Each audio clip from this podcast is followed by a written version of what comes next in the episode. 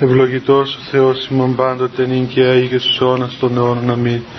Δόξα Σοι ο Θεός ημών, δόξα Σοι βασιλεύ ουράνιε παράκλητε, το πνεύμα της αληθείας, ο πανταχού παρών και τα πάντα πληρών, ο θησαυρός των αγαθών και ζωής χορηγός ελθέ και σκήνωσον εν ημίν και καθάρισον εμάς από πάσης και λίδος και σώσον αγαθήτας ψυχάς ημών. Αμήν.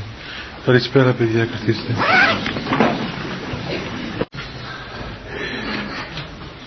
Λυπούμε που βλέπω τα παιδιά έξω και δεν, δεν μπορούν από μέσα τα ευλογημένα. Ε, κοιτάζουν και από το... Τι θα κάνουμε;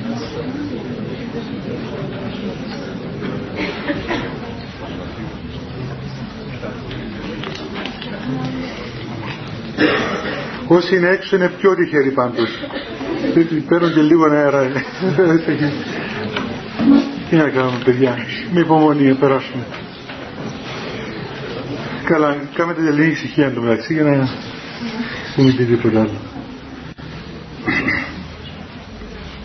Την προηγούμενη φορά παιδιά όπως θυμάστε είχαμε αρχίσει να, να μιλούμε ε, σχετικά με τον τρίτο μακαρισμό του Χριστού που μίλησε για την πραότητα και αν θυμάμαι και εγώ καλά είχαμε πει ε, μερικά πράγματα για την φυσική κίνηση του θυμού στον άνθρωπο ότι ο θυμός είναι μια κίνηση η οποία υπάρχει μέσα στην ψυχή μας από τη δημιουργία μας από τον Θεό και η οποία βέβαια είναι φυσική κίνηση και κινείται φυσικά όταν κινείται κατά των παθών και της αμαρτίας και της κακίας.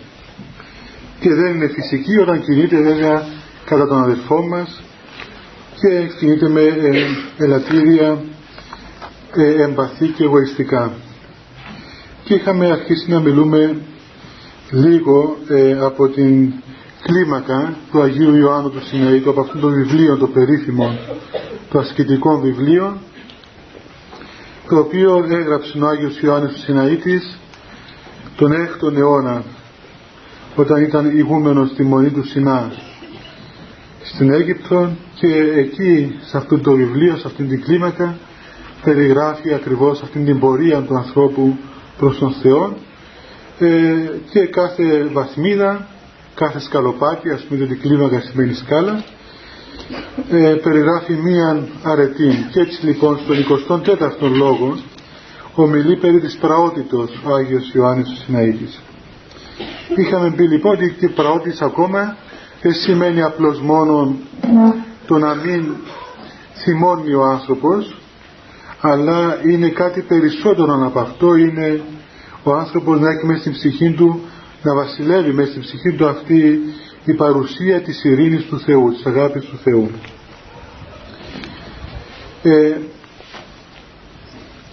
ο Άγιος Ιωάννης εδώ όπως όλοι οι Άγιοι της Εκκλησίας ε, ε, βλέπει τις αρετές όχι μεμονωμένες όπως τις βλέπουμε σήμερα ας πούμε μπορείς περιγράψει ξέρω εγώ ένας ψυχολόγος ή ξέρω εγώ κάποιος ερευνητής της ψυχής ας το πούμε έτσι. Αλλά όλες οι αρετές έχουν μια σχέση και μια συνάρτηση με τον Χριστόν. Διότι αρετή χωρίς Χριστόν είναι κάτι το ανθρώπινο ενώ αρετή έχοντας συνάρτηση με τον Χριστό είναι ένα μέσο το οποίο μας οδηγεί προς τον Χριστό. Δηλαδή θέλω να πω παιδιά ότι εάν οι αρετές γίνουν σκοπός στη ζωή μας τότε απολυτοποιούμε αυτές τις αξίες και είναι μία, γίνονται είδωλα οι αρετές και καταλήγουμε σε μία φυσική ας πούμε έτσι ε, φυσική τελείωση να την πω εντός εισαγωγικών του ανθρώπου και ο άνθρωπος γίνεται ενάρετος φυσικά, σε φυσιολογικά πλαίσια. Αυτό δηλαδή που μπορεί να προσφέρει οποιαδήποτε κίνηση που υπάρχει γύρω μας, φυσική κίνησης, διάφορα συστήματα, ξέρω εγώ διάφορες σχολές, η φιλοσοφία ακόμα, ε, προσφέρουν, μπορεί να προσφέρουν μια φυσική τελείωση του ανθρώπου. Όμως η Εκκλησία προσφέρει την θέωση, η οποία είναι υπέρ την φύση. Είναι μια, είναι μια ε, σχέσης ένωσης ε, με, τον, με τον ζώντα Θεό των Χριστών η οποία είναι υπέρ φυσική, υπέρ την φύση. Για αυτόν τον λόγο οι αρετές δεν είναι ποτέ σκοπός. Οι αρετές είναι, είναι το μέσο το οποίο μας οδηγούν προς τον Χριστό. ο Χριστός είναι το σκοπός μας γι' αυτό λοιπόν το λέω συχνά αυτό το πράγμα και για όσους δεν, το, δεν έρχονται εδώ συχνά αλλά και για να το χωνέψουμε ότι είναι ένα βασικό σημείο το οποίο πρέπει να χαρακτηρίζει και πρέπει να μας διακατέχει στην, στην πορεία μας ότι εμείς δεν μας ενδιαφέρουν τα προτερήματα ούτε οι αρετές ακόμα μας ενδιαφέρουν ούτε ας πούμε ε, τα φυσικά γνωρίσματα της ανθρώπινης μας φύσης. Αυτά δεν χρειάζεται ο Χριστός να μας πει να τα κάνουμε. Αυτά τα λέει είναι ο ίδιος μας εαυτός. Τα λένε τόσα συστήματα γύρω μας. Εμάς μας ενδιαφέρει κάτι πέραν τούτων. Και το πέραν τούτων είναι ακριβώς ο ίδιος ο Χριστός το πρόσωπο των συγκεκριμένων του Ιησού Χριστού. Έτσι λοιπόν όταν περιγράφουν οι Άγιοι αυτά τα πράγματα τα περιγράφουν πάντοτε με βάση και με απόλυτον ε, σκοπό και τέλος την συνάντηση και την ένωσή μας με τη χάρη, την άχρηστο χάρη του Αγίου Πνεύματος του Θεού. Λοιπόν, λέει λοιπόν ο Άγιος Ιωάννης ο Σιναήτης στη συνέχεια από αυτό που είχαμε διαβάσει την άλλη φορά ότι η πραότης είναι το στήριγμα της υπομονής. Η θύρα ή καλύτερα η μητέρα της αγάπης η προϋπόθεση της διακρίσεως.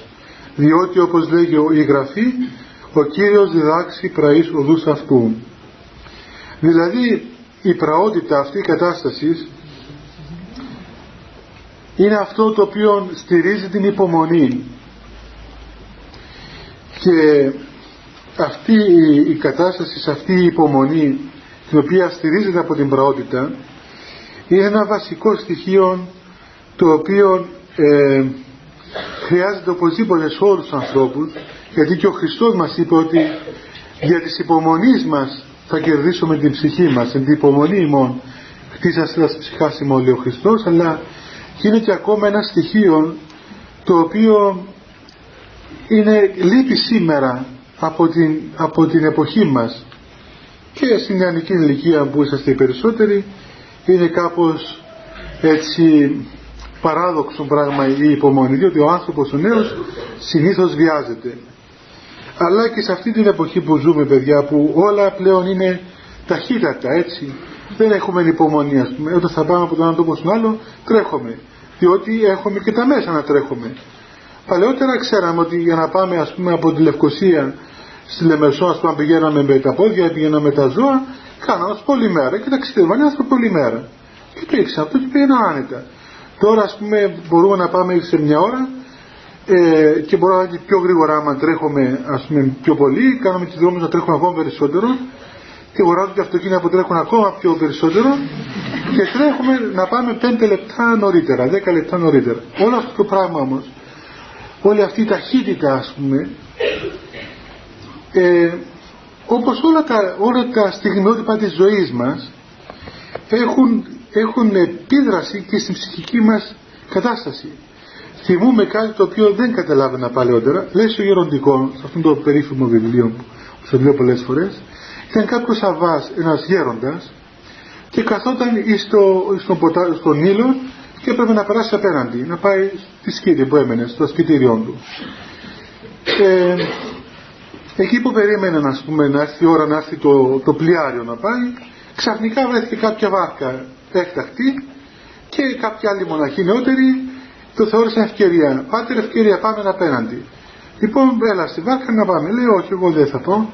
Δεν αναβαίνω, λέει εγώ, σε άλλο πλοίο παρά μόνο και στο δημόσιο πλοίο. Και θα περιμένω αυτό το δημόσιο. Και περίμενε ώρες ολόκληρες. Δεν πειράζει. Όταν το διέβασα νεότερο, λέω τι χαρά στο πράγμα, τι το γράψαν τώρα. Είναι τόσο μεγάλο κατόρθωμα αυτό. Ε, δεν ήθελα να πάει με τη βάρκα και περίμενε το πλοίο το επίσημο της γραμμής να πούμε. Αλλά ξέρετε παιδιά ότι τίποτα από όλα ε, όσα έγραψαν οι πατέρες δεν ήταν τυχαίο. Δεν, δεν μιλούσαν τυχαία οι πατέρες. Ακριβώς το έγραψαν και μετά το βλέπει κανείς και σε άλλα στιγμιότυπα των πατέρων ε, για να δείξουν ότι ο άνθρωπος πρέπει να έχει σαν βάση της ζωής του αυτή την υπομονή, τη μακροθυμία η οποία υπομονή αρχίζει από τα απλά πράγματα τα καθημερινά και επεκτείνεται ακόμα μέχρι και το σοβαρότατο, το σοβαρότερο από όλα, το οποίο είναι η σωτηρία της ψυχής μας, είναι δηλαδή η θέωσής μας. Ε, ένας άνθρωπος δηλαδή που βιάζεται πάντοτε και ανυπομονεί και αγχώνεται και αγωνία, θα βιάζεται και στην πνευματική ζωή. Και θα τον πιάσει το αλίμονο, ας πούμε, ότι ε, γιατί δεν προχωρώ. Έτσι έρχεστε κι εσείς και λέτε, όπως έλεγα και εγώ παλιότερα, μα γιατί δεν προχωρούμε; Γιατί, γιατί δεν γίνομαι καλύτερη, ξέρω, γιατί είμαι καλύτερος; Πόσο καιρό τα ίδια και τα ίδια πράγματα; Έχω δύο, τρία, πέντε χρόνια και τα ίδια και τα ίδια και τα επαναλαμβάνονται και αγχωνόμαστε και νομίζουμε ότι αυτή η εναγώνιος τρόπον την κατάστασης της προσδοκίας της καλυτέρευσής μας είναι καλό πράγμα, ενώ δεν είναι καλό παιδιά. Πρέπει να μάθουμε να έχουμε υπομονή. Υπομονή είναι ένα μεγάλο μυστικό, διότι υπομονή σημαίνει ο άνθρωπος έχει ελπίδα στον Θεό, έχει ελπίδα στην πρόνοια του Θεού, ε, τρόπον να έφυγε από αυτήν την τροχιά των γεγονότων και εισήρθε σε έναν χώρο έτσι άλλου πνεύματος, άλλου αέρα. Και αυτή η υπομονή δίδει μια άνεση στον άνθρωπο. Και ο άνθρωπος ο υπομονητικός τότε και στην πνευματική ζωή όταν βλέπει ότι παρόλο που έχει τόσα χρόνια εν τούτης όμως κυλίεται μέσα στα πάθη του και στις αμαρτίες του δεν απογοητεύεται, δεν, δεν τα κάνει δεν αδειμονεί αλλά προσδοκά το έλεος του Θεού. Έτσι όπως έλεγε όπως λέει ο Δαβίδ ότι ε, προσδοκά και ε, η ψυχή του ας πούμε λέει μέσω ψαυτήριων ότι ε, καθηκά στην ημέρα προσδοκά από ημέρα σε ημέρα από το πρωί μέχρι το βράδυ το έλεος του Θεού και την σωτηρία από μέρους του Θεού. Δεν περιμένει τίποτα από τον εαυτό του. Ε, θυμάμαι που σας, σας είπα και άλλη φορά εδώ ότι και εγώ όταν ήμουν έτσι αρχάριος μοναχός είχα πάει στο γέροντα τον πατέρα Παΐσου και του λέω γέροντα μα πόσο καιρό ας πούμε έχω τώρα ένα-δυο χρόνια δεν είδα και τίποτα εγώ νόμιζα ότι από την πρώτη μέρα θα αρχίσουν τα θαύματα, τα, το στο φως, τα... και μου λέει, καλά τι θέλεις μου να αναστήσεις κανέναν πεθαμένο; τι, τι έπαθες και αδειμονείς τόσο πολύ. Διότι βέβαια διαβάζαμε, διαβάζα και διαβάζετε κι εσείς, τα βιβλία των Αγίων και τους βίους των Αγίων και νόμιζα ότι αυτά τα πράγματα γίνονται ας πούμε ε, σε λίγο καιρό αρχίζουν ας πούμε τα θαύματα. Ξέρω οι προφητείες ή όλα αυτά. Και θυμάμαι μάλιστα μια φορά που ήμουν στο Καραβάκι και ε, πήγαμε στην έρημο στη σκήτη που μέναμε. Οπότε πόσο αυτό ο πειρασμός δεν ξέρω κι εγώ ήταν δύο επισκέπτες ε, κοσμικοί και οπότε λέει μα κοίταξε αυτόν τον μοναχό λάμπη για μένα Πού;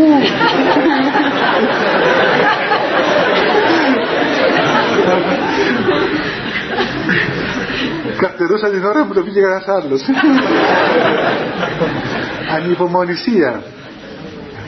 Ε, αλλά είστε να καταλαβώ ότι αυτό λέγεται ε, εάν ας πούμε υπήρχαν γέροντες εκεί μεγάλοι θα μου έλεγαν ότι πρόσεξε διότι σε ενέπαιξαν οι δαίμονες. Δηλαδή ε, είναι ένας εμπεγμός δηλαδή είναι μια κοροϊδία που μας κάνει αυτό το ο εχθρός μας για να μας κάνει να αδειμονούμε παιδιά. Ενώ βλέπετε ε, λέει ο Βάισακ ο Σύρος ότι ε, εσύ να δεχτείς στην ψυχή σου αυτόν το αγαθό σπέρμα της Βασιλείας του Θεού και μετά σου μη δότος λέει θα αναπτυχθεί αυτόν θα γίνει δένδρο μέγαν και θα δεις τους καρπούς του δένδρου και θα διαρωτάσαι μα πού βρέθηκαν αυτοί οι καρποί ενώ εγώ δεν έκανα τίποτα ας πούμε.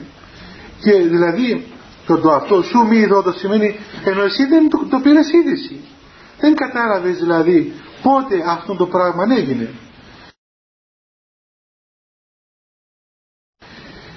Και βλέπετε ότι ο Χριστός όταν ήταν να παρομοιάσει την Βασιλεία του Θεού, όταν ήθελε να πει ένα παράδειγμα και έλεγε τι να, τι να μοιάσω, τι να παρομοιάσω, με τι πράγμα να ομοιάσω τη Βασιλεία του Θεού. Είπε ότι η Βασιλεία του Θεού μοιάζει με έναν κόκκον συνάπιος που είναι ένα μικρό σπίτι σαν στη στάμια, πιο μικρό ακόμα. Το οποίο είναι μικρότερο από όλα τα σπέρματα και όταν πέσει στη γη αυτό τότε από μόνο του σιγά σιγά γίνεται μεγάλο λάχανο ξέρω εγώ μεγάλο φυτό και ε, αυτό γίνεται από μόνο του χωρίς να το καταλάβουμε. Και βλέπετε ακόμα και στη φύση όταν σπέρνει ο άνθρωπος δεν κάθεται να αγωνιά ο, ο Γιώργος με ένα φακό από πάνω από το χωράφι αφήτρωσε ας πούμε το, το, το, το σιτάρι ας πούμε. Βλέπει σιγά σιγά μεγαλώνει αυτό. Αυτό του ήταν αρκετό ότι έσπηρε το σπέρμα το καλό το σπόρο το καλό έσπηρε το σπόρο και από εκεί πέρα πλέον μετά έχει ειρήνη και προσεύχεται να δώσει ο Θεός τα υπόλοιπα ας πούμε για να για να προχωρήσει ας πούμε καλύτερα. Ήταν και η ζωή των ανθρώπων έτσι. Βλέπετε η φυσική ζωή αυτό σημαίνει. Μια ντομάτα που τη φυτεύεις ξέρω εγώ από το Γενάρη το, το, σπόρο να γίνει μικρό φυτό να το πιάσεις από το φυτό να το βάλεις στο χωράφι. Να μεγαλώσει, να μεγαλώσει να έρθει ο, ο Ιούλιος ο Αύγουστος να γίνει ντομάτα κόκκινη. Τώρα κάνει ας πούμε ντομάτα από το βρέ μέχρι τον νύχτα να τρώω ντομάτα. Ε, τώρα κάνουν και ανθρώπους ε, ακούσατε την άλλη φορά. Φωτοτυπίες. Το πήραν από τα πρόβατα. Δηλαδή το δοκίμασα στα πρόβατα και στους ανήγκαρους κάποιος μου είπε. Και παραγγέλνεις τι άνθρωπους, ανθρώπους θέλεις. Δηλαδή εγώ μπορεί να πω στο μοναστήρι μου θέλω ξέρω εγώ μεγάλες διάνοιες ας πούμε και παραγγείλω 50 μοναχούς ας πούμε σαν... έτσι.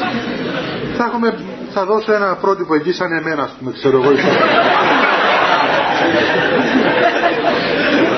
θα βγάλουμε φωτοτυπίες. Όλα αυτά τα πράγματα παιδιά είναι, είναι συμπτώματα ξέρετε είναι συμπτώματα πνευματικής ε, αλλίωσης και όλη αυτή η ταχύτητα και όλα αυτά τα αυτή η νευρικότητα, η πίεση, ας πούμε, τα πράγματα όλα γρήγορα, γρήγορα, γρήγορα, γρήγορα να γίνουν όλα. Τα προλάβουμε όλα, τα κάνουμε όλα. Να μην αφήσουμε και τίποτα να μην γίνει. Και ύστερα μας πιάνει αυτή η βερευαισθησία και καταραίουμε, διότι δεν είμαστε για αυτήν την ταχύτητα. Μοιάζομαι με έναν άνθρωπο ανόητο που γόρασε ένα αυτοκίνητο, το πάτησε όλα, ας πούμε, μέχρι τέρμα τη βεζίνη και το κάψε. Μέχρι να πάει από εδώ και πήρε φωτιά κάηκε. Έτσι είναι ο άνθρωπος ο οποίος δηλαδή καταπιέζει να τα μάθει όλα. Πρέπει να μάθει και τα μαθηματικά και τα αγγλικά και τα γαλλικά και τα μεν και τα δε. Ε, άσε ρε παιδί με το λίγα πίσω ας πούμε. Μάστε ότι είσαι άνθρωπος. Κινήσου σε μια ταχύτητα ανθρώπινη. Ε, μετά εμείς βέβαια, εσείς δηλαδή, η ηλικία σας ας πούμε, αρχίσατε, μπήκα σε αυτήν την εποχή, τα παιδιά σας θα γίνουν πιο δυστυχισμένα και αυτά θα γεννηθούν σε μια τέτοια ας πούμε κατάσταση. Βλέπετε τώρα από την ώρα που να συλληφθεί μπαίνουν στην τηλεόραση και αυτά οι περίχους ξέρω εγώ πώς θα λένε εκείνα αλλά και μόνο η λέξη σου προκαλεί φόβο. Δηλαδή όλα αυτά τα πράγματα τα οποία τα υποβάλλεται από την πρώτη στιγμή το οποίο έρχεται στην ύπαρξη. Αρχίζει αυτή η αγωνιώδης μέρημνα και, και η φροντίδα η οποία τελικά πολύ λίγο βοηθά και πολύ περισσότερο θόρυβο κάνει και δεν ξέρουμε βέβαια παιδιά πού θα καταλήξει αυτή όλη η ιστορία. Ο Θεός να βάλει το χέρι του. Πάντως δυστυχώς φαίνεται ότι ο πρώτος ο οποίος διαλύεται και γίνεται βίδες είναι ο ίδιος άνθρωπος από αυτή την υπόθεση. Και διαλυόμαστε και βλέπει κανείς νέα παιδιά να έχουν τόσο υπερκουραστεί που να μην έχει πλέον τίποτα για αυτούς. Όλα να είναι ας πούμε χωρίς κανένα νόημα. Όλα είναι κουραστικά πλέον διότι ο άνθρωπος πρέπει να, να, να ακολουθεί το ρυθμό με τον οποίο πλάστηκε βλέπετε και ο Θεός παιδιά και ο καλός Θεός. Δεν τα πιάσε όλα σε μια μέρα. Μπορούσε να κάνει όλα σε ένα δευτερόλεπτο. Να πει ξέρω εγώ τι θέλω να κάνω πουλιά, δέντρα, ζώα, άνθρωπο άστρα, ήλιος σε μισό θα κάνει όλα. Και να τελειώνει η υπόθεση. Τι ήθελε τώρα 7 μέρε, κάθε μέρα κάνει και ένα πράγμα. Και 7 μέρες όπως λένε μπορεί να ήταν και μεγάλα διαστήματα χρόνου. Όμως βλέπετε, ο Θεός άρχισε από το πρώτο στοιχείο. Έκαμε κάτι την πρώτη μέρα, την δεύτερη μέρα, την τρίτη μέρα, την πέμπτη, την έκτη. Κάμε τον άνθρωπο την εβδόμη και κατέπαυσε ο Θεός γραφή από τον έργο αυτού. Μπήκε ο Θεός δηλαδή σε, έναν, σε μία ας το πούμε έτσι ανάπαυση για να μας δείξει και εμάς ότι και εμείς θα κάνουμε το ίδιο πράγμα. Και ο Χριστός δεν έγινε άνθρωπος, δεν εμφανίστηκε ώρα με κατέβατος 30 χρονών. Έγινε, άρχισε από τη ζωή του την, την ενσαρκή παρουσία του στον κόσμο με, από, την, από το πρώτο δευτερόλεπτο της υπάρξης ενός ανθρώπου, από το πρώτο δευτερόλεπτο της υπάρξης του εμβρίου και μεγάλωσε υποτασσόμενος στους γονείς του σιγά σιγά σιγά σιγά. Δεν ήταν τέρας. Δεν φάνηκε σαν έναν τέρας ας πούμε, αλλά σαν ένας φυσιολογικός άνθρωπος, όμορφα και τελείωσε τη ζωή του ας πούμε σωστά, δηλαδή κινούμενος σε μια ανθρώπινη ζωή. Ε, το λέω αυτό γιατί είναι συνηθισμένο με την πραότητα, δηλαδή η πραότητα είναι στήριγμα της υπομονής και η υπομονή, να το αντιστρέψουμε, είναι αυτή η οποία γεννά την πραότητα. Όταν λοιπόν παιδιά όλη μέρα τρέχουμε και αγωνόμαστε και πιεζόμαστε, τότε λοιπόν εύκολα τσακωνόμαστε κιόλας. Και όταν βλέπει κανείς νεύρα και φταίει τα ρούχα μας και φταίει μας η γυναίκα μας, ο άντρας μας, ξέρω ο δάσκαλος μας, όλοι μας φταίουν. Φταίνει, πώς να πω, καμιά φορά τα βάζουμε και στους πνευματικούς μας. Και εγώ έρχεται καμιά φορά και ξεσπουμπάνω μου. Δώστε εκεί, πρέπει να με σου κανάς. Αντί να πεις ευχαριστώ σου φταίω και από πάνω δηλαδή. Και καταλαβαίνεις ότι θέλεις ξεκούραση παιδί μου, θέλεις ξεκούραση. Πάει σπίτι σου, κοιμήσου, κοιμήσου, φάε και έτσι κοιμήσου. Αυτό είναι το, το φάρμακο. Τελικά αυτό είναι το φάρμακο. Κάτσε σπίτι σου, φάε καλά, κοιμήσου καλά και μετά θα σου φύγει και τα νεύρα και όλα τα Αλλά αφού όταν πας σπίτι, όταν πας σπίτι νομίζεις να ξεκουραστεί με τα, ξέρω εγώ, όλη μέρα δουλεύει ας πούμε, μόλις πας σπίτι να βγει έξω. Να πάει έξω να, να ξεσκάσει. Πάει και να ξεσκάσει, σκάζει παραπάνω. και σκάνε βόμβες μετά. Αφού ε, φυσικό παιδιά, ο άνθρωπος δεν, δεν ξεκουράζεται ο άνθρωπος όταν βγαίνει ο άνθρωπος ξεκουράζεται, το κάνει αυτός, να ξεκουράζεται όταν κοιμάται. Έτσι κοιμάται και ξεκουράζεται, τρώει και χορταίνει. Δεν μπορεί βλέποντας να χορταίνει ας πούμε.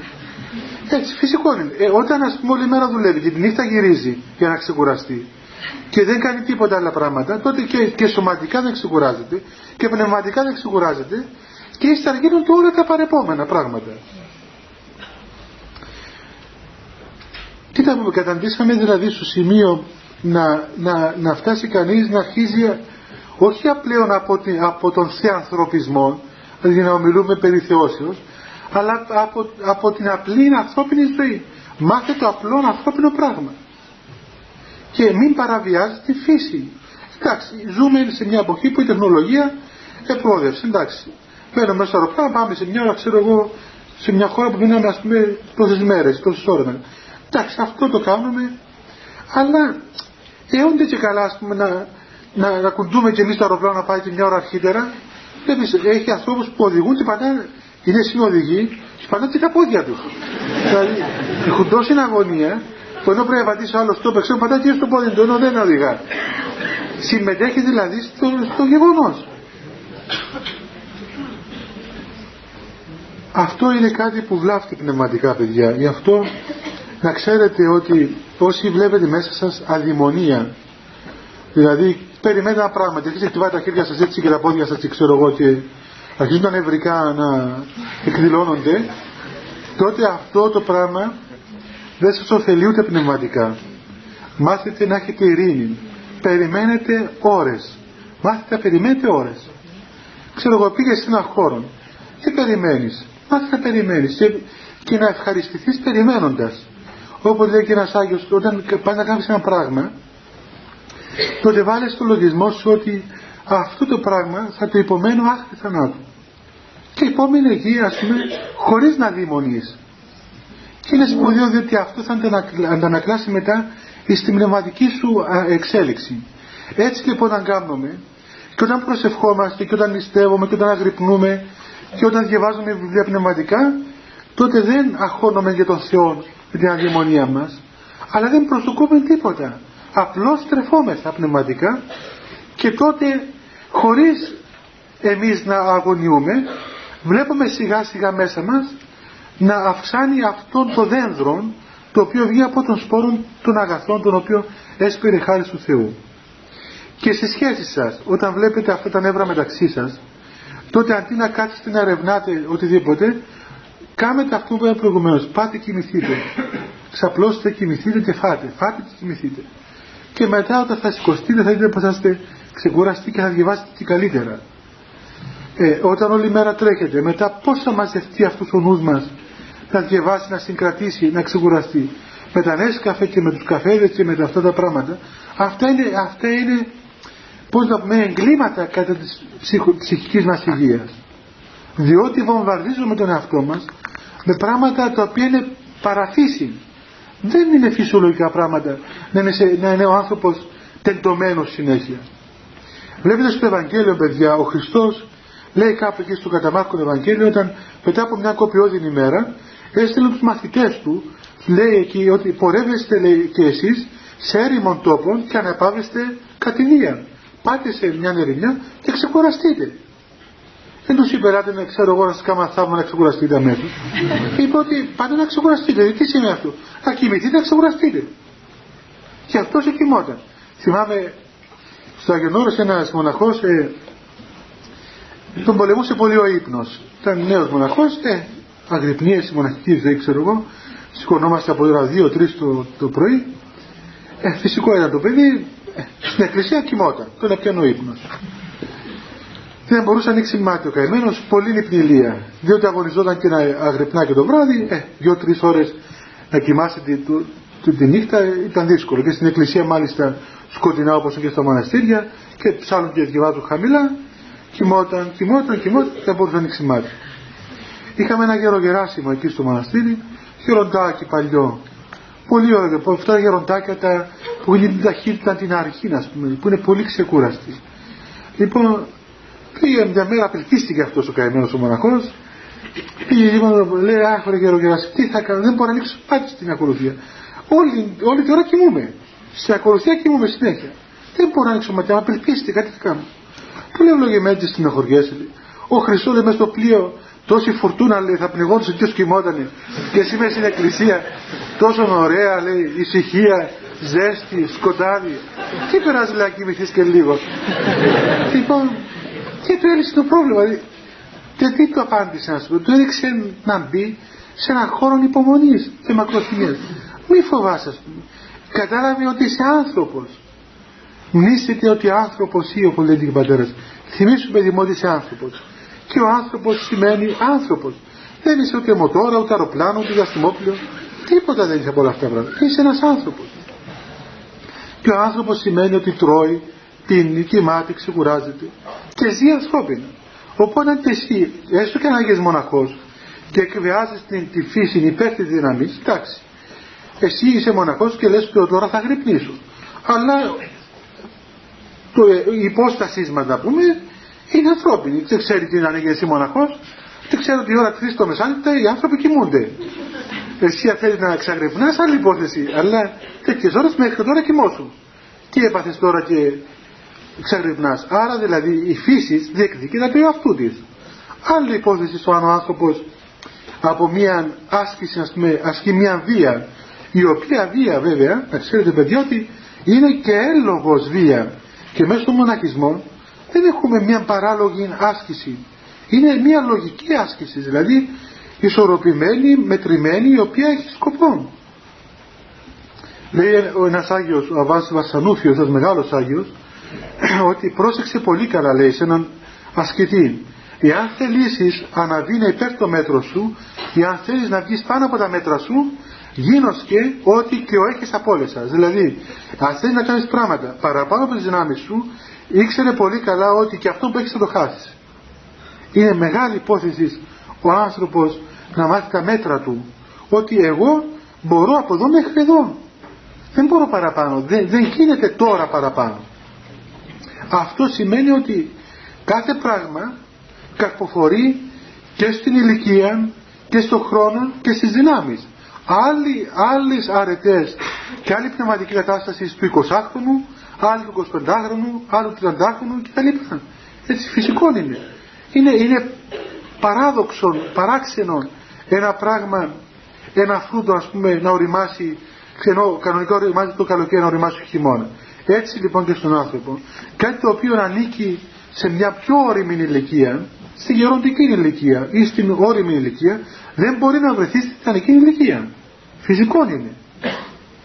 Άρα λοιπόν ο άνθρωπος πρέπει να μάθει να υπομένει, να μακροθυμεί, να μην αδειμονεί, να έχει ελπίδα και εμπιστοσύνη στην πρόνοια του Θεού και έτσι λοιπόν να πορεύεται δια της υπομονής και η υπομονή αυτή γεννά την πραότητα ακόμα λέει πιο κάτω ότι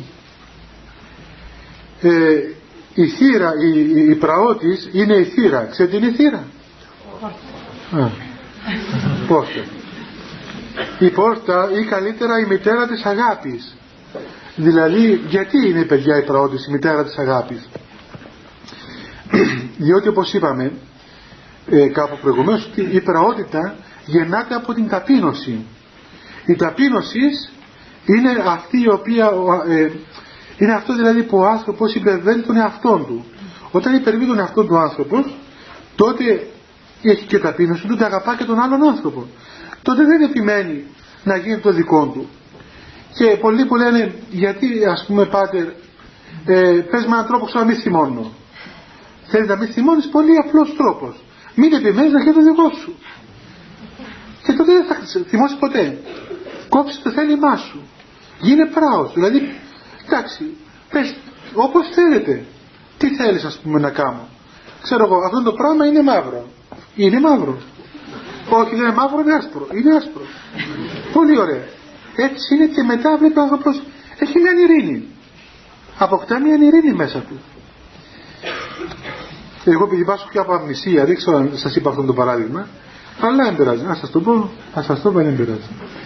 Λοιπόν, ε, μια φορά επισκέφθηκα ένα ασκητή σε κατουνάκια.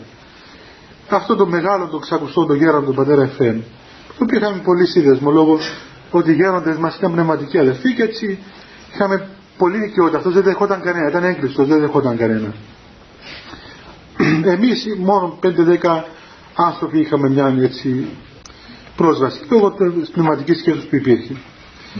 Ε, εγώ μια φορά που ήμουν εκεί, ε, αυτός είναι στα κατουνάκια στην έρημο, δηλαδή κάπου πιο μακριά από που κοιμημένα εμείς, του λέω μια φορά γέροντα, λέω φαντάζομαι αυτός είχε πολλά χρόνια, τώρα είναι 90 χρονών σχεδόν, τότε είχε 70-60 χρόνια αυτά ώρος.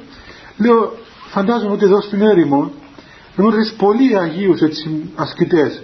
Είναι κατουνάκια, καρούλια, είναι μια περιοχή παιδιά που είναι η πιο έτσι από, από μακριέρημος του Αγίου Όρους, σπήλαια, κατεβαίνουν με αλυσίδες, κατέβαιναν παλαιότερα, ε, σπιτάκια, ας πούμε, σαν το φωλιές, με στα βράχια, και, και έμεναν μοναχοί. Και παλαιότερα πάρα πολύ μοναχοί. Και περίμενα να μου πει ότι πράγματι γνώρισα εδώ μεγάλους ασκητές, ξέρω εγώ. Μου λέει, κοίταξε, πράγματι υπήρξαν πατέρες ενάρετοι, άγιοι, βιαστές, ασκητές, αλλά δεν μπορώ να πω ότι ε, με εξέπληξε αυτή η άσκηση. Εγώ γιατί. Διότι λέει αυτοί όλοι, ναι ήταν ασκητές πράγματι, ενάρετοι άνθρωποι, αλλά έκαναν, ήταν στο θέλημά τους, κάναν αυτό που ήθελαν. Έτσι ήθελαν να ασκητέψει εκεί, ασκητεύαν εκεί. Με εξέπληξε πάντοτε η αρετή των μοναχών που είναι στο κοινόβιο. Δηλαδή αυτοί που ζουν πολύ μαζί, στο κοινόβια μοναστήρια. Θέλω να σου πω ένα παράδειγμα ε, το οποίο μου έκανε πολύ εντύπωση. Και μου είπε το εξής, κάποτε λέει ο γέροντάς μου με έστειλε εις τη Μονή Διονυσίου να πάρω κρασί. Κρασί για τη λειτουργία. Νάμα όπως το λέμε εμείς. Γλυκό κρασί για τη λειτουργία. Και θέλαμε και κρασί και να πίνουμε. Δεν επιτραπέζει α το πούμε. Στο Άγιον Όρος πίνουν κρασί διότι εκεί το κλίμα είναι πολύ υγρό και βαρύ.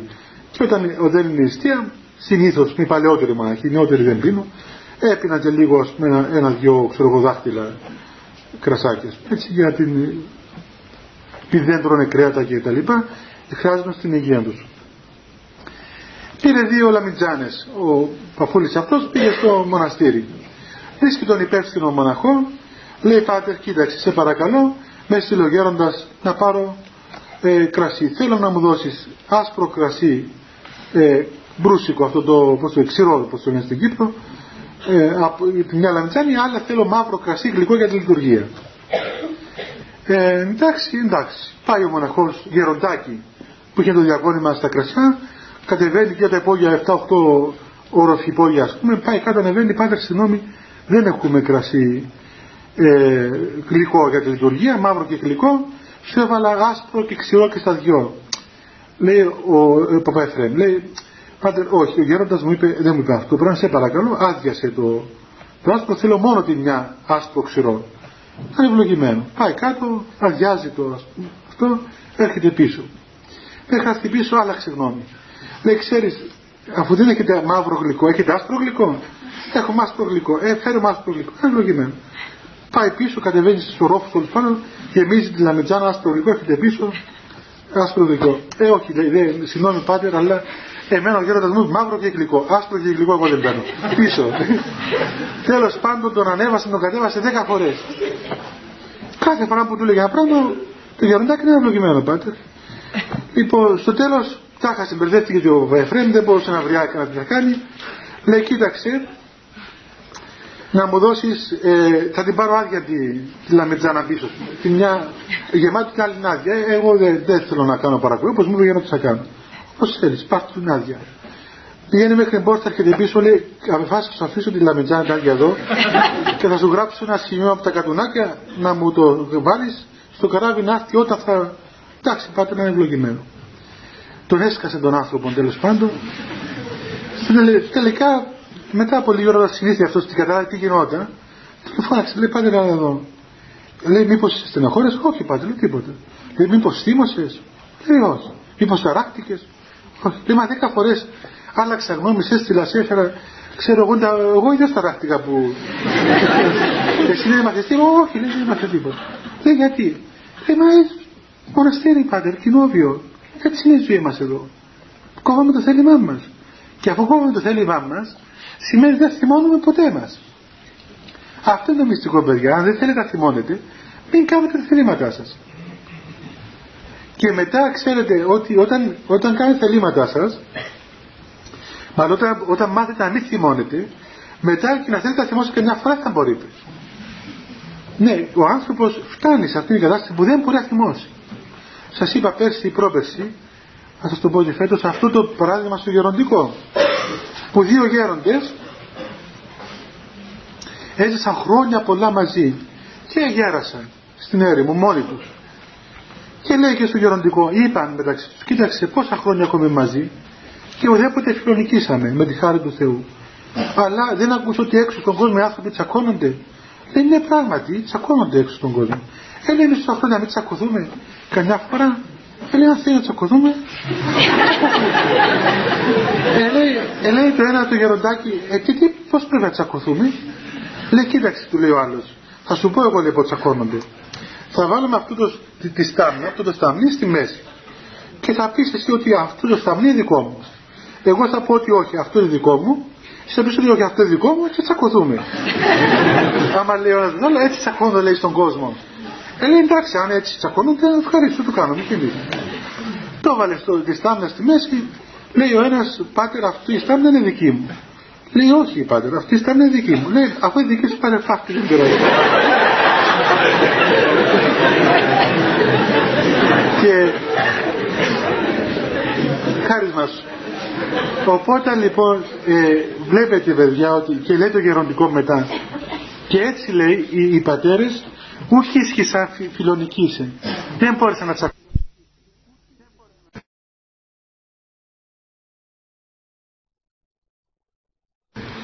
Τι θα κάνουμε αυτά τα μαγνητόφωνα ρε παιδιά, τα γράφετε και στις κασέτες, τα, τα πιάνουν και τα ακούν και άλλοι άνθρωποι ξένοι. Τέλος πάντων γίνομαι και εγώ ρεζίλη. Τέλος πάντων. Λοιπόν βλέπετε ότι κινείται η φύση παιδιά του ανθρώπου όμορφα και πλέον δεν έχει τέτοια πράγματα. Βγαίνει έξω από τα όρια. Και όταν ο άνθρωπος έτσι έρθει σε αυτήν τη φυσική κατάσταση, τότε και να θέλει να επιβάλλει στον εαυτό του κάτι δεν μπορεί. Είναι αδύνατο πράγμα. Δεν το αποδέχεται. Δηλαδή δεν, δεν, δεν μπορεί να το κάνει. Μπορεί να πέσει στον εαυτό του, να πει τώρα θα, θα θυμώσω. Ή ας πούμε, ξέρετε ακόμα, σας είπα και άλλη φορά ότι και, και αυτά τα οποία μας πολεμούν όλους και αυτοί οι ακάθαρτες έννοιες δηλαδή ξέρω εγώ εικόνες, έννοιες κλπ όταν ο άνθρωπος καθαρίσει ο νους του τότε και να θελήσει τα πιέσουν αυτόν τον να πει τώρα εγώ θα σκεφτώ κάτι το, το σαρκικό, το κακό να πούμε ξέρω εγώ. δεν μπορεί συμβαίνει όπως συμβαίνει δηλαδή με τον εαυτό μας όταν το στομάχι μας είναι καλά ξέρω εγώ και ένα φαγητό είναι σκουλικιασμένο ξέρω εγώ χάλασε. Και να πιέσεις τον αυτός στο καταπτύσσει δεν μπορείς. Μόλις πάθεις το χρησιμετό. Έτσι είναι ο άνθρωπος όταν έρθει στην φυσική κατάσταση που τον έπλασε ο Θεός. Δεν επιδέχεται πλέον τα της παραφύση καταστάσεως. Και είναι πολύ ωραίος άνθρωπος. Είναι εξαιρετικά όμορφος. Σας είπα και άλλη φορά υπάρχει και κίνδυνος ακόμα να θαυμάσει τον εαυτό του. Πράγμα που πρέπει να ξεπεράσει. Α μην μείνουμε εκεί. Λοιπόν, πιο κάτω λέει ότι η παραότητα είναι προϋπόθεση της διάκρισης. Τι σημαίνει διάκριση παιδιά; Διάκρισης εν, εν μέρει σημαίνει αυτό που καταλαβαίνετε και εσείς σήμερα. Δηλαδή να έχουμε διάκριση ένα πράγμα πότε είναι καλό και πότε είναι κακό. Αλλά γιατί είναι η πραγματικά ε, μητέρα της διάκρισης, προϋπόθεση της διάκρισης, διότι ο, πρα, ο πράος άνθρωπος που είναι και ταπεινός άνθρωπος σημαίνει είναι ο άνθρωπος ο οποίος δεν έχει μέσα του καμία ας πούμε ε, εκ των προτέρων δηλαδή ε, προκατάληψη για οποιοδήποτε πράγμα. Άρα λοιπόν είναι ανεπηρέαστος στην κρίση του. Και όταν πρόκειται να, να, να κρίνει κάτι, να, δηλαδή να διακρίνει ένα, ένα γεγονός, δεν κινείται βάσει των προϋποθέσεών του, αλλά βάσει του γεγονότος ως έχει και κυρίως βάσει της προσευχής του. Δηλαδή, από ένα παράδειγμα, αν ας πούμε εγώ τώρα ε, έχω μια πρόληψη μέσα μου κατά των ανθρώπων που έχουν ας πούμε μεγάλα μαλλιά. Έτσι πες ότι ε, τα αγόρια που έχουν μεγάλα μαλλιά εμένα δεν μου αρέσουν. Δεν ξέρω εγώ νομίζω ότι αυτοί οι άνθρωποι είναι παλιόπαιδα. Ας πούμε. Λέω ένα παράδειγμα, συγγνώμη δηλαδή, λέω ένα παράδειγμα.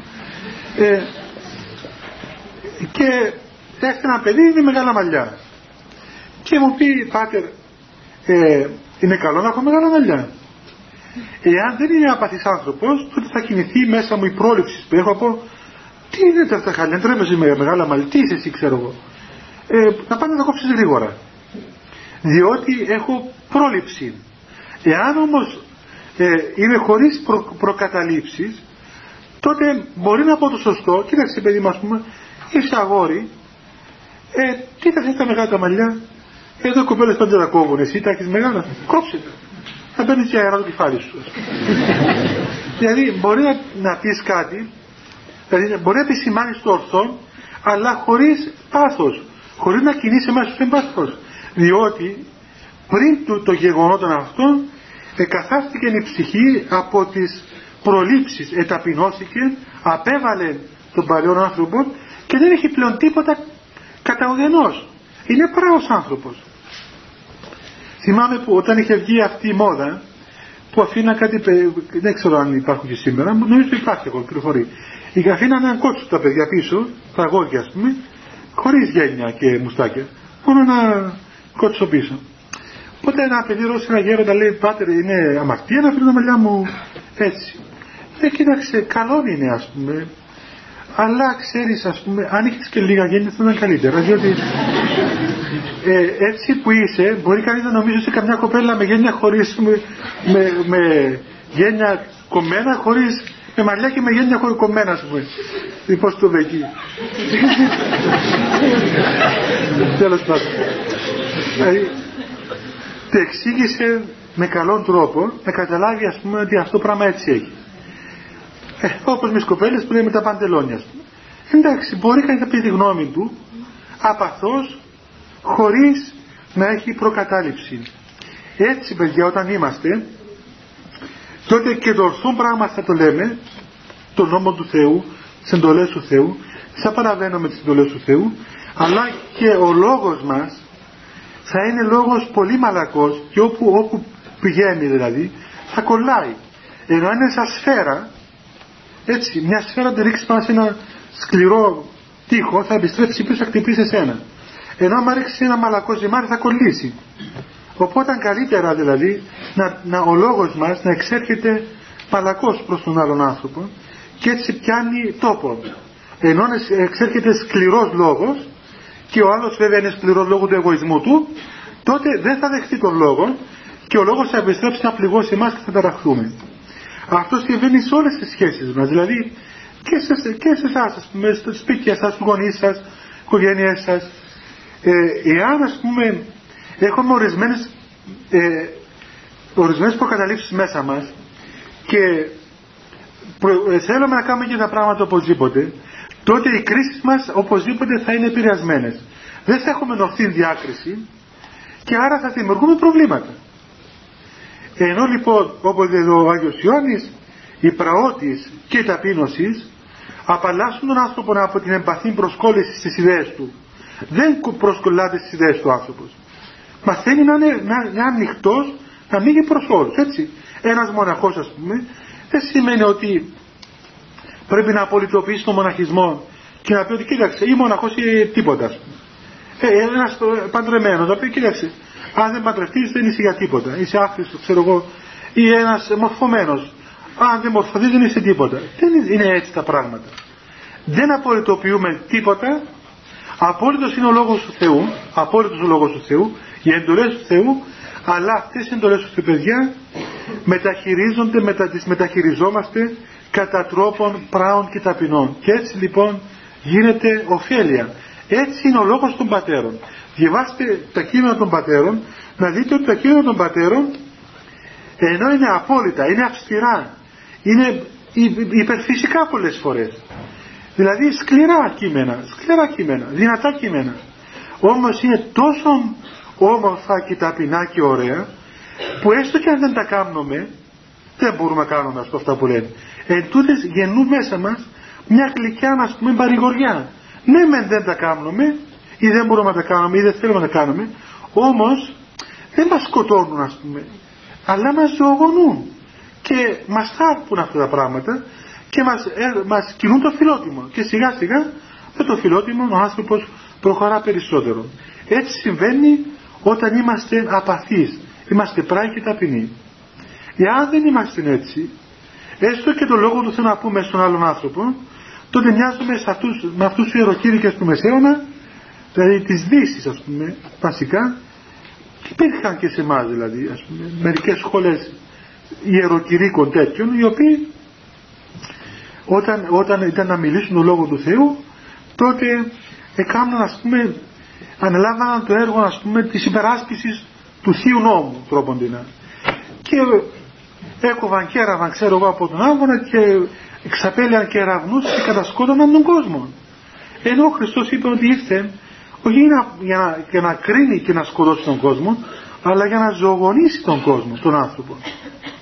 Αυτό και στις σχέσεις μας την πνευματική ζωή με τους άλλους αλλά και στις σχέσεις μας παιδιά με τους γύρω μας ανθρώπους. Ακόμα λέει πιο κάτω ότι η πραότητα είναι η πρόξενος της αφέσεως των αμαρτιών το θάρρος της προσευχής και η περιοχή του Αγίου Πνεύματος να τα δούμε όλα μαζί αυτά. Ε, δηλαδή η πραότητα προξενεί την άφηση των αμαρτιών μας. Γιατί προξενεί την άφηση των αμαρτιών μας παιδιά; Διότι ο πράος άνθρωπος μαθαίνει να προσεύχεται όμορφα. Μαθαίνει να προσεύχεται έτσι σε αυτό το πνεύμα που περιγράψαμε προηγουμένως της ησυχίας της μακροθυμίας της μη αδημονίας και της, της εξητήσεως από το, από το Θεό του ελέους του Θεού και ακόμα ε, αυτό είναι το θάρρος της προσευχής. Γιατί ξέρει ο πράος άνθρωπος να μην βιάζεται και άρα να ελπίζει. Ενώ αυτός που βιάζεται δεν ελπίζει. Αυτός που βιάζεται σημαίνει ότι δεν έχει ελπίδα εις τον Θεό και περιμένει εδώ και τώρα γρήγορα να δω το, το αποτέλεσμα. Ενώ ο Θεός επειδή δεν φοβάται τίποτα ο Θεός ξέρει δεν φοβάται.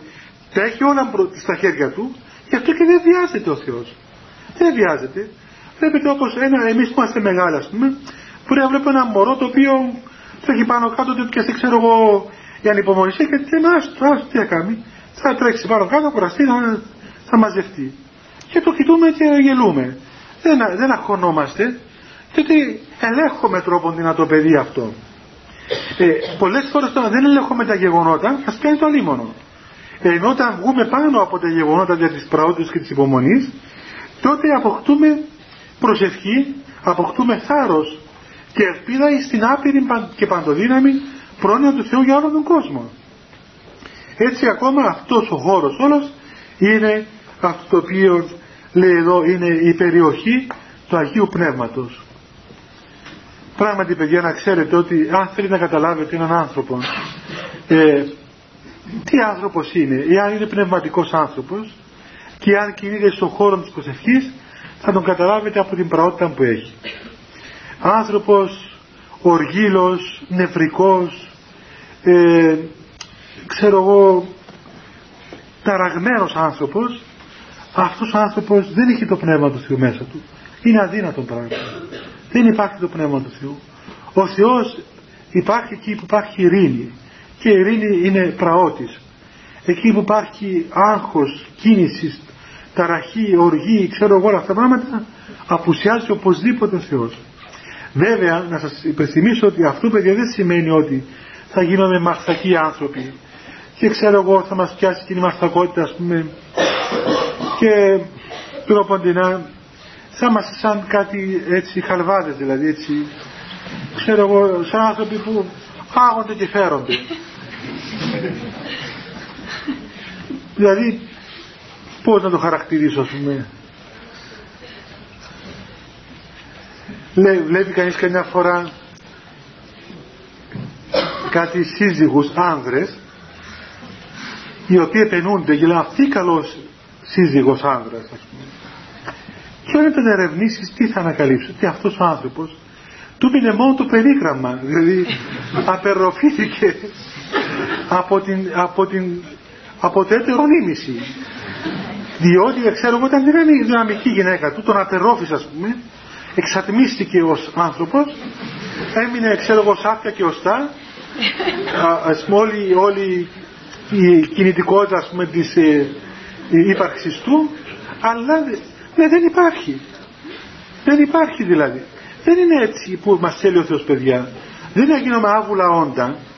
Αντίθετα ξέρετε ότι οι Άγιοι οι Άγιοι ας πούμε ήταν πολύ ισχυροί άνθρωποι σας είπα και την άλλη φορά πολύ ισχυροί άνθρωποι Δηλαδή όταν, όταν υπήρχε λόγος και όποτε έναν απισμός να το πούμε έτσι ήταν αμετακίνητοι. Όλος ο κόσμος να πέσει πάνω τους ήταν αδύνατο πράγμα να τους ταράξει. Ούτε ένα χιλιοστό. Δεν τάραζαν από την θέση που είχαν. Και ταυτόχρονα είχαν μια ειρήνη και μια πραγματικότητα. Και όπως λέει στη γραφή ότι «Ε, θα κάνω τον, τον πράο μαχητή λέει ο Θεός και εις διώξετε χιλίους. Ένας πράος θα καταδιώξει χίλιους και δυο θα καταδιώξουν 20.000. Δηλαδή ο πράος είναι και, και μαχητής, είναι και αγωνιστής, είναι και δυνατός, έχει και προσωπικότητα και είναι κύριος του εαυτού του. Δεν είναι κανένας, κανένα απορροφηθένον, έτσι, ούτε ανύπαρκτος, ούτε ανύπαρκτος είναι, ούτε αποσβολωμένος είναι, ούτε αποβλακωμένος είναι. Είναι άνθρωπος ο οποίος ελέγχει τα του εαυτού του και κρατεί εγνώση των εαυτών του μέσα σε αυτήν την περιοχή του Αγίου Πνεύματος, την περιοχή της ειρήνης. Για αυτόν τον λόγο, εάν θέλετε να δείτε καμιά φορά αν αυτή η πραότητα που, που μας διακατέχει είναι κατά Θεό, θα το δείτε από, από το πώς αντιστευόμαστε στην αμαρτία. Βλέπετε, σας είπα και προχθές, το λέμε και εδώ ότι στην πίεση των γεγονότων τα οποία μας πιέζουν να βγούμε από τα όρια αυτό που πιστεύουμε, έτσι. Όταν μας πιέζουν τα πράγματα, το περιβάλλον, οι φίλοι, ξέρω εγώ, η νοοτροπία. Να κάνουν πράγματα τα οποία δεν συμβαδίζουν με την πίστη μας στο Θεό. Και εμείς λέμε, τι δεν μπορώ να αντισταθώ, τι να κάνω, πάω. Αυτό δεν είναι προότητα. Αυτό είναι δηλία, είναι μαστακότητα, είναι ξέρω εγώ οτιδήποτε άλλο. Δεν είναι προότητα. Προότητα σημαίνει ότι παραμένω εδραίος, αμετακίνητος, αλλά δεν δημιουργώ ταραχή. Αυτή είναι η υγιής προότητα παιδιά. Έτσι λοιπόν να ξέρετε ότι η πραότητα η κατά Θεό έχει τις δύο όψεις.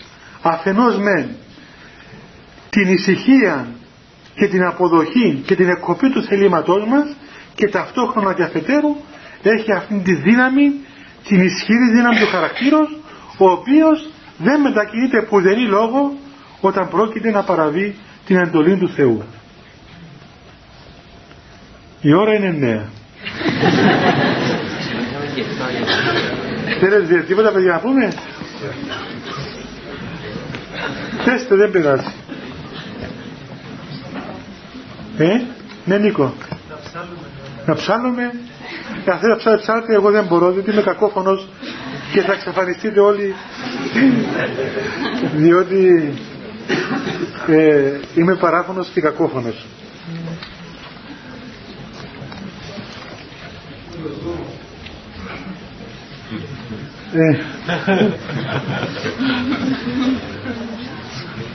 Καλά παιδιά. Και εάν έχετε πραότητα και ταπείνωση, θα υπομένετε να μένετε και όρθιοι όταν έρχεστε εδώ και όταν μένετε και απ' έξω από την εκκλησία. Ξέρετε ότι μια φορά έξω από το ξυμολογητάριο δύο γυναίκες τσακώθηκαν στο μοναστήρι, ναι, έγινε πριν λίγο καιρό. Στο μοναστήρι μας, μια μέρα σε εξομολογούς, ακούω ένα σαματάρι έξω από το... Βγαίνω τι να δω, έτοιμες να αρπαχτούν. Λέω τι συμβαίνει, λέει, ε, τσακώθηκαν για το νούμερο. Ε, θέλω να πω. ε, είναι φοβερό πράγμα παιδιά. Ξέρετε, ερχόμαστε στην εκκλησία, στην εκκλησία, στην εξομολόγηση και αγχωνόμαστε ενώ είναι μια καλή ευκαιρία να μάθετε και υπομονή. Υπομένετε, υπομένετε ώρες. Ξέρετε πόσο ωραίο πράγμα είναι να απομένει ο άνθρωπος. Μεγάλη υπόθεση. Όταν μάθετε υπομένετε θα σας διασκεδάσει η βραδιπορία. Πάρα πολύ θα σας διασκεδάζει. Είναι άκρος διασκεδαστική και ξεκούραστη. Να βλέπεις τους άλλους να χώνονται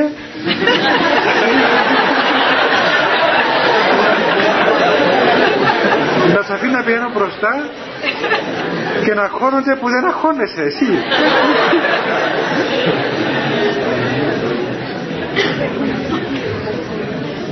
Και σου λέει, μα δεν έχεις πρόβλημα, όχι κανένα πρόβλημα. Πάσχουν μέσα τους. Λοιπόν, παιδιά, τώρα έχουμε 17, νομίζω. Ναι, ναι. Η επόμενη φορά θα είναι στις 31. 31 Μαρτίου. Έτσι. Εξομολόγηση από το πρωί και τέτοια ώρα η, η ομιλία, παιδιά, μετά τη σχετικής υπομονής. Ξέρετε ότι αν θέλαμε μπορούσαμε να πάμε σε εκείνη την αίθουσα τη μεγάλη που εγώ δεν την ξέρω αλλά λένε ότι είναι ωραία. Αλλά δεν θέλω να πάμε διότι δεν μου αρέσει η αίθουσα ε; όχι. Μάθετε να έχετε υπομονή εδώ που είμαστε στριμωγμένοι έτσι καλύτερα είναι. Διότι παιδιά αν πάμε εκεί τη μια την άλλη θα θυμούνται να κάνουν συνέδρια ξέρω εγώ και διάφορες ομιλίες μπορεί να πούμε και τίποτα που δεν τους αρέσει και να μας πετάξουν έξω στα καλά καθούμενα οπότε εδώ καλά είμαστε ε, έχετε υπομονή και ο Θεός θα μας βοηθήσει. Θα κάνουμε προσευχή παιδιά και να πηγαίνουμε. Χριστέ το φως του αληθινών, το φωτίζων και αγιάζων, πάντα άνθρωπον ερχόμενοι στον κόσμο, σημειωθείτε θυμάς το φως του προσώπου σου, είναι αυτό ψώμεθα φως του απρόσιτον και κατεύθυνον τα διαβήματα εμών προς εργασία των εντολών σου, πρεσβείες της Παναχράντου του Μητρός και πάνω σου των Αγίων Αμήν διευχών των Αγίων Πατέρων ημών, Κύριε Ιησού Χριστέ ο Θεός, ελέησον ημάς αμήν. Καλό βράδυ παιδιά.